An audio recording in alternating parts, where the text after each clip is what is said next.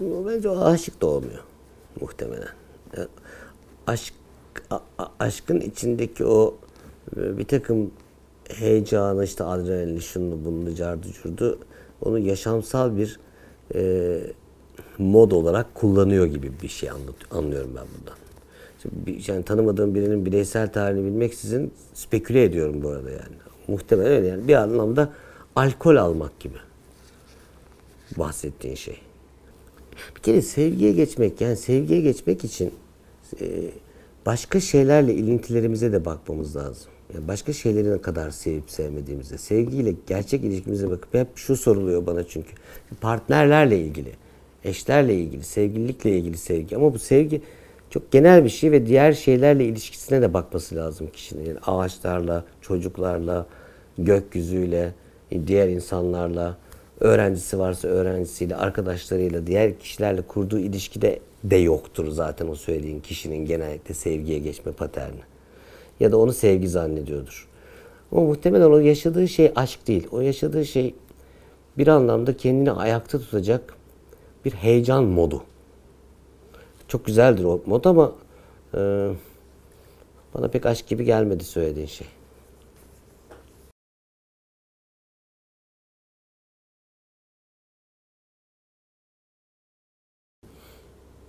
Sürdürülebilirlik meselesi aşka da geldiyse memleket dünyanın bu bir laftan da bir şey şey geldi bana.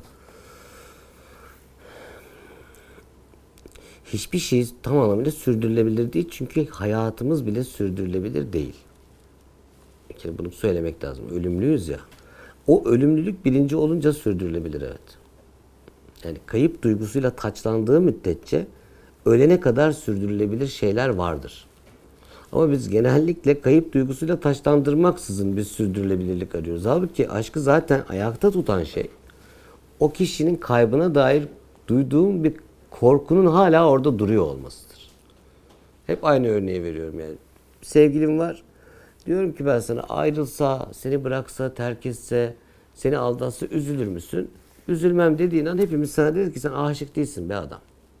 Demek ki kayıp duygusunun olmadığı yerde aşk yok. Dolayısıyla sürdürülebilirlik kelimesiyle o kayıp duygusu yan yana doğru dürüst konumlandırılmadığı müddetçe de sürdürülebilir değil derim ben. Aşkın ömrü diye bir hesap yaparsan aşkın ömrü olmaz. Aşkın ömrü kısa sürer. İşte o, geri, o geyiklere geri döneriz yani. Anın içinde ve hemal olduğun her şey bir anlamda o anın içinde derinlikli sürdürülebilir bir şeydir. Ama biz o anın dışındaki beklentiler, gelecek bilmem nelerini falan kattığımızda zaten o zaman hesaplar başlıyor. Hesabın olduğu yerde aşk azalıyor. Kaybın kayıp duygusunun kaybolduğu yerde aşk azalıyor. Yani o kadar sorularımız bile kavramı bozarak, kavramı e- e- eğrilterek sorulan sorular haline geliyor ki o zaman doğru cevap verememeye başlıyoruz. E, tabii ki sana şunu yapabilirsin diye bir cevabım olamayacak. Yani böyle bir şeyi kimseye söyleyemem. Niye olamadığını ve aşktan ne anladığını bakacaksın. E, oluyor musun, olmaktan kaçıyor musun ona bakacaksın. Aşkı nasıl bilmediğin bir hali olamadığını nasıl soruyorsun ona da bakacaksın. Madem olamıyorsun nasıl olunduğuna dair bir fikrin olsa gerek. Mesela böyle başlardım yani böyle sorular sorarak seni kazmaya başlardım ama seni kazmaya başlardım. Dolayısıyla genel hiçbir şey söyleyemiyorum bunu. Şöyle yaparsan aşık olabilirsin gibi bir şey yok ki. Hiçbirimiz için yok. Demek ki mesela şöyle şeyler olabilir. İnsanlar şunu çok duyarım. Bu genellemiyorum gene ama bir şeye sahip olduğumuz an onu arzu ettiğimiz an ona bir takım duygularımızı yatırmaya başladığımız an aynı zamanda onunla ilgili kayıp duygumuz başlar. Yani çocuk doğuyor ya hep birlikte kutluyoruz. Çok güzel bir şey değil mi? Aslında bir ölümlü dünyaya geldi. Artık kaybedebileceğin ve kaybetmekten korktuğun bir şeye sahipsin. Yani şimdi bununla güzel. O zaman biz bir gün kaybedeceğiz diye edinmeyebiliriz de. Bazen insanlar bunu yapar. Kaybetme korkusuyla edinmezler. Şimdi senle bizim ilk tanıştığımız günü düşün. Ertesi gün birdenbire bir haber çıktı. Cem'e trafik kazası olmuş. Bir araba Cem'e çarpmış. Cem ölmüş. İlk tanıştığımızın ertesi günü. Senin de bir, o gece bir parti tim var ve sen tüy ya Cem'i de tanımıştım iyi de bir Elif'ti deyip parti yapmaya devam edersin. Biz şimdi kaç yıllık arkadaşız? Beş. Beş yıllık arkadaşsak şimdi benim böyle bir haberim aldığında sen o gece partileyemezsin abi. Bu çok kıymetli bir şey. Ama sen o gece partilemeyip bir de benim yasımı tutma kaygısıyla benimle 5 yılı biriktirmeyebilirdin de ve çok kötü yapmış olurdun.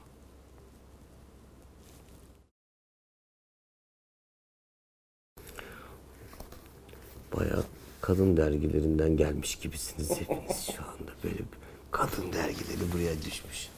Abi bunların hiçbirisinin genel cevabı yok. Yani neden aldatıyoruz? Orada da ben mesela aldatmanın tarifi üzerinden başlar. Bir sürü şey sorarım. Bilmem hiç genelleyemem. Aldatma zannettiğimiz şeylerin bazıları aldatma olmayabilir. Aldatmanın tarifine e, kişi aldatıyor mu?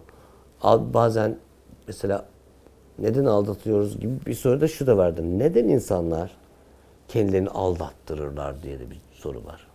Böyle bir patern de var. Yani genelleyemem. Onun için bana bir özgün bir şey sunman lazım ki bu veri bana böyle bulanık ve derinliksiz beni bir yere atacak, genelleyecek bir veri gibi geliyor. Buna cevap verebilecek birçok da insan tanıyorum. Ee, ama ben kesinlikle böyle bir şey böyle cevap verebilecek biri değilim. Seni aldatmış olurum yani bak böyle bir şey yaparsan.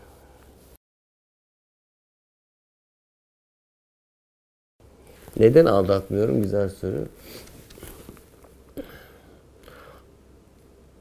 Kendim için söylersem kendimi sevmez olurum başta. İki, Onur'la ilişkimi bütün lezzetini yitiririm. Lezzetini yitiririm ya geçtim onun beni onu sevip sevmemesini falan. Onur'la ilişkimdeki lezzeti yitiririm gözümü kaçırarak konuşacağım bir yerlere doğru beni iter. Ben niye gözümü kaçırarak yaşayayım? Benim hayatta bakacağım, gözlerimle bakacağım bir varsayalım maksimum 70-80 sene varsa ben bunun bir kısmını gözümü kaçırarak yaşamak istemiyorum ki. Üstelik Onur'un gözlerine bakmayı da çok seviyorum. Onunla sohbet etmeyi çok seviyorum. Ben niye kendimi böyle bir saçmalığın içine sokayım? Her şeyden önce Onur'u geçtim benim hayattan aldığım lezzeti azaltıyor diyorum bak. Etik değildir'e falan daha gelmedim. Ayıptır'a gelmedim. Uygun değildir'e gelmedim. Bayağı hazzımdan bahsediyor. Benim hazzımı eksiltiyor. Ya, e, herkes şunu, bu yanlıştır, doğrudur, güzel laflar yanlıştır da birini aldatmak. Ama ben diyorum ki geçtim yanlışı doğruyu. Hazzım azalıyor, hazzım.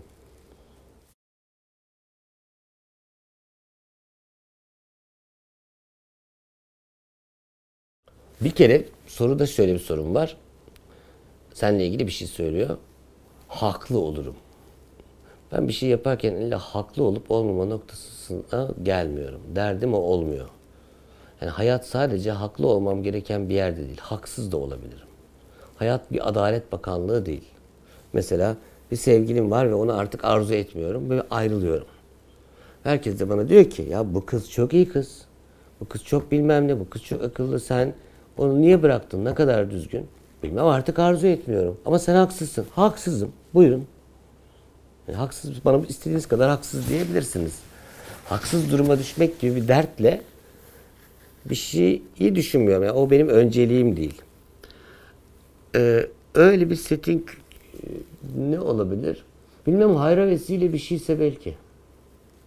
Yani bir, bir, bir fayda sağlamalı yani en azından birine bir şeylere bir fayda sağlamıyor. Bu sadece ben olmasam iyi olur yani.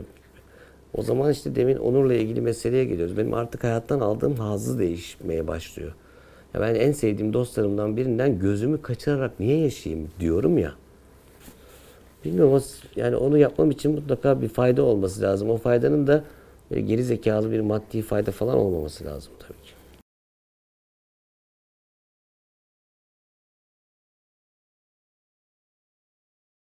Anlamı var mı? Vardır tabii. Niye olmasın? O ilişkinin özgünlüğüne bakmak lazım. Ne bileyim ben. Yani şimdi o zaman şunlar anlamlı, bunlar anlamsız diye bütün insan ilişkilerinizi tarif etmemiz lazım. Böyle aşk olmaz. Sana ne? Benimki böyle. Aldatmanın anlamı var. Aldattıktan sonra ilişki vardır. Onun için varsa vardır yani. Anlam ne? Oradaki çıkardığımız, oradan süzeceğimiz anlam ne ki? Ama mümkünse aldatılan kişi eğer karşı taraftan gelen özrü bilmem neyi, eğer ilişkiler öyleyse kabul ettiyse geri kalan hayatını onu suçlayarak geçirmek üzere orada kalıyorsa orada bir sorun var. Bazı insanlar çok sever mağdur olmayı. Bazı insanlar değil çok. Hani bizim kültürümüzde mağduriyet bayılır bir şeydir. Yani aldatan değil, aldatılan iktidar kazanır ilişkide. İşte bu çok tehlikeli bir şey yani. Evet aldattım. Ben diyorum ki sevgilim sen, ben seni aldattım. Özür dilerim. Sen de bunu bir aldatma olarak kolluyorsun. Okey. Özür şu demektir abi. Ben sana bir teklif sunuyorum. Yani Onur'a ben bir hata yaptım ve bu Onur'a verdiği zararı tazmin için bir şey sunuyorum. Onur bunu kabul ederse tazmin etmiş olurum. Cezamı da çekmiş olurum. İlişki eşitten devam edecektir. Abi Onur'a ben hem bunu tazmin edip hem de hayatı boyunca sen bana öyle yapmıştın, öyle yapmıştın, öyle yapmıştın diyorsa oh ben o zaman mağdur olurum. Dolayısıyla yani özürü kabul ettikten sonra ilişkiye eşitler olarak devam edebiliriz. O zaman olur. Ama sen beni aldatmıştın. Etmeseydin kabul. Ya da ne bileyim belki bu aldatılmayı aldatılmak gibi yaşamayıp ilişkimizin bir rengi olarak görüyorsak öyle devam edelim. Netlik, netlik yani. Başka bir şeyden bahsetmiyorum. Sahicilik.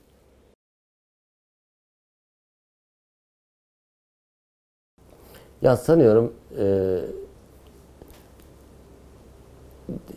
değişiyor ama e, çok büyük bir aşkın içinde bir başka aşk biraz kolay değil. Yani ben, ama erkeğin arzu nesnesi, arzu ile ilişkisi, romantik imgeleri vesaireleri birazcık daha farklı olabiliyor. Biyolojik olarak da farklı. Orada zaten işte sorun yaşıyoruz. Biyolojik olarak bile farklı şeyler var orada.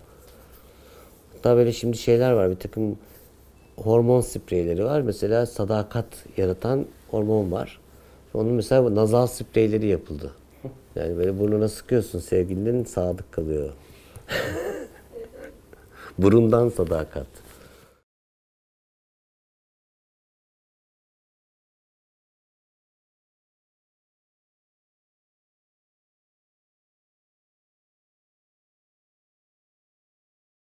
Hepsi birden. Bir de şu var abi. Hayatın bir sürü yeri var ya. Yani kitaplar, müzikler, deniz, bulutlar, ağaçlar, çocuklar, böcekler, maydanoz bir sürü şeyle gerçek bir bağ kurmadığın zaman ger çok daha derinlikli ve gerçek bağı sadece bir bir partnerde aramaya başlıyor kişi. Ve bir aşkın içinde aramaya başlıyor. Ya bu kadar ağır bir yükü bir, bir kişi kaldıramaz. Ben diyorum ki ya ben hayatın totaliyle ilgili bir, bir, bir şeye bak. Kaldıramaz. Hiçbir ilişki, hiçbir kişi bu kadar ağır duygusal e, beklentiyi kaldıramaz. Dolayısıyla bu ilişki aşk mıdır? O, o kendisi gerçekten bir ilişki midir? Aldatma mıdır? Aldatılma mıdır? O kadar kavramlar çamur oluyor ki o zaman. E, bir tür tabii mağduriyet, işte Atar Cumhuriyeti Atar Cumhuriyeti. kurulabilir yani. Atar Cumhuriyeti Türk mesela bayağı Atar Partisi kursam bayağı şey olurum ben yani kazanırım gibi geliyor bana yani.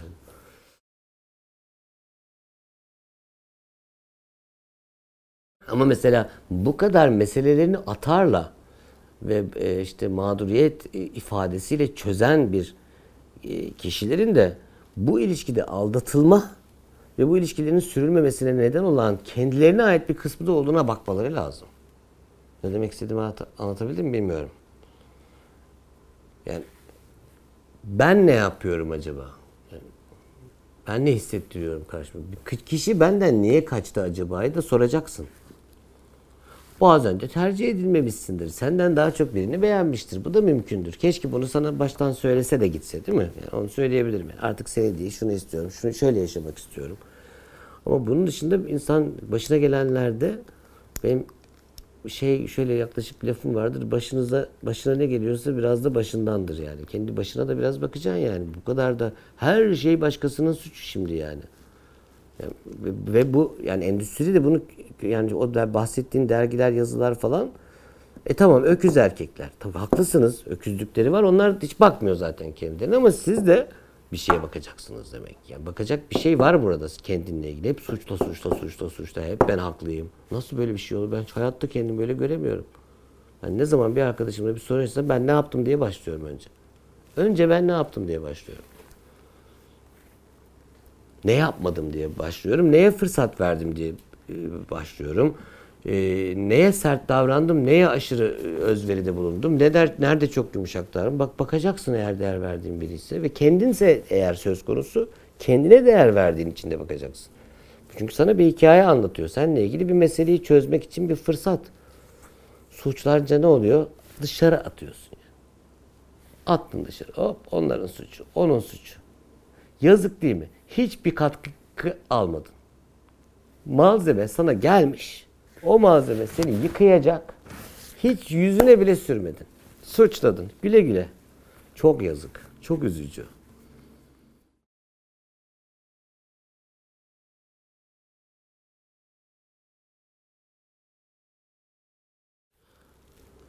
Aldatılan erkek narsizması zedelendiği için şiddete başvurabiliyor. Saklayabiliyor. Ama mesela daha farklı tepkiler veriyor. Yani suçlamak ve mağduriyetten çok öfkeye, şiddete, saklamaya, daha çok narsizmasını korumaya dönük bir şeyleri başka türlü yerden yapıyor. Kadında başka türlü bir saldırganlık, suçlama üzerine yürüyor ama atar daha az. Sanki o atar diye kodladığımız şey neyse daha az. Ama yani böyle bir genelleme yapmaya kalksak erkekler aldatıcıdır, kadınlar daha az aldatıcıdır. Bu çağ için ben genelleyemem, bilmiyorum. Emin değilim. Değil mi? Şimdi kadın kimliği özellikle bizim toplumumuzda çok engellenerek büyütülen bir şey ya. Yani çocuk öbürü gidiyor sokakta rahat rahat işiyor. Hiçbir sorun yok. Bilmem ne yapıyor. Hiçbir sorun yok. Aslan oğlum benim. Kız zaten zaten yasak yasak yasak onu yapma bunu yapma bunu daha evvel de anlatmışımdır. Dolayısıyla direkt olmak yerine dolaylı yollardan yaşamını ifade etmek ve sürdürmek zorunda bırakılıyor. İmada bulunmak, suçlu hissettirmek yani. Ama survive edecek ne yapsın yani? Yaşamak için başka yol da bırakmamışız kadınlara. Yani oğlan gidiyor. Diyor ki ben bu akşam kız arkadaşımdayım. Aferin oğlum. E, yarın görüşürüz de diyebiliyor ebeveyn. Öbürü Merve'lerdeyim demek zorunda yani. Şimdi, şimdi, şimdi bu kız yalancı diyemeyiz. Bu kız bu kızı dolaylamak zorunda bıraktın. Yalan söylettirdin gibi terörize de ettin demektir. Dolayısıyla kadınları da demin söylediğim şey de kadınlar böyle yapıyor. Kadınlar böyle yapmak zorunda bırakıldı. Bırakılıyor da görmek lazım. Bize üzerine e, kadınlığı tarif için yapılan bir takım feminist hareketlerin içinde meselenin özünü çok kavramamış sert ifadelerle bu sefer de başka bir savunma sistemi gelişiyor. Savunucu bir tablo oluşmaya başlıyor.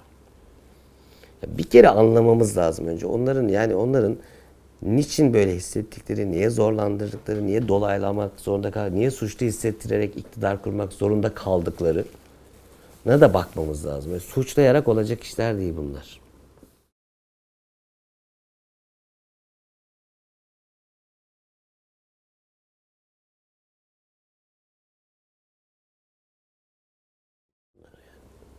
Bir takım ırklara karşı, bir takım dillere karşı falan böyle bayağı geçmişten getirdiğimiz saçmalıklarla yaşıyoruz yani.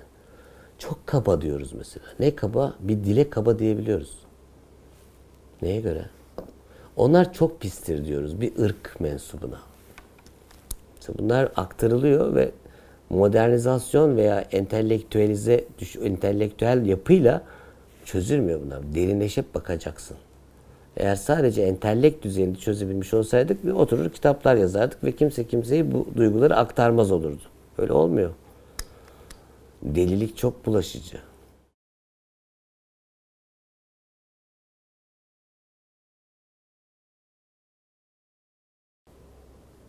Psikolojik destek dediğimiz nedir acaba? Bir psikoterapi midir? Bir tedavi gerektiren bir rahatsızlığı mı vardır? Ee, yoksa hayatında iyi gitmeyen bir şeyleri daha iyi yoluna koymak mıdır? Gibi böyle klasifiye etmek, sınıflandırmak lazım. Ee,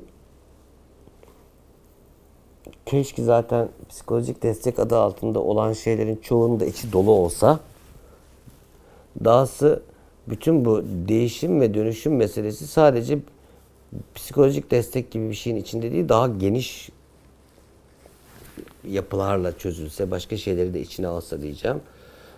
Ama yani belirgin bir semptomu varsa işte gelir. Genellikle insan işte çarpıntısı, e, bilmem nesi, anksiyetesiyle, korkusuyla, mutsuzluğuyla gelir. Bir derdiyle gelir, sıkışınca gelir. Ee, genellikle de zaten mesela ailede destek alması gereken en son kişi gelir.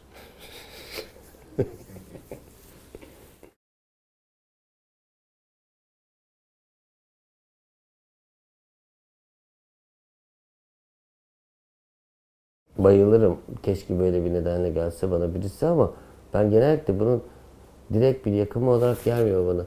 Ben gelen kişiye senin hayalin ne dediğimde afallayıp duruyor ve bana hayalini tarif edemiyor. Ya da hayal diye tarif ettiği şeyler hayal olacak şeyler değil oluyor. Çok nadirdir böylesi iyi bir soruyla gelmek. Tabii ki destek olmak isterim ama bu destek öyle bilindik anlamda psikiyatrik bir destek değildir. Derinleşerek bir ilişki kurarak ve onunla bakılarak yapılacak bir şeydir. Güzel bir laf yani. Ama yani şu anda hayali olduğunu zanneden insanların çoğunun da aslında gerçekten hayali yok. Ben çoğu insan hayali dediğinde böyle bir duruyor. Ve sonra tarif ettiği şeyler ne biliyor musun? Milli piyango hayalleri. O bile değil. O bile değil. Başına bir şey gelmemesinin hayalleri mesela. Anti hayal. Yani e, şöyle bir şey olsun ki şu olmasının hayal. Bu hayal değil. Yani neredeyse korkularından kaçma kaçmasına neden olacak hayal. Yani gerçek ve görkemli hayalleri duyum, duymak çok zor. Görkemsiz hayal gibi görünen şeyleri duyuyorum. Halbuki o hayal ettiği şey hayal bile değil. Korkusundan kaçmanın adına hayal zannetmiş. Ya da bir araç hayal ediyor. Asıl hayali bilmiyor. Bir aracı hayal ediyor. Bana diyorsun ki sen Cem sana ben şuraya götüreceğim uçak e, vereyim sana. Ben sana şunu diyebilirim. Ya benim gittiğim, gitmek istediğim, hayal etmek istediğim yere uçak gitmiyor. Bana eşek lazım yani. E ne yapayım uçağa yani? O onlar araç.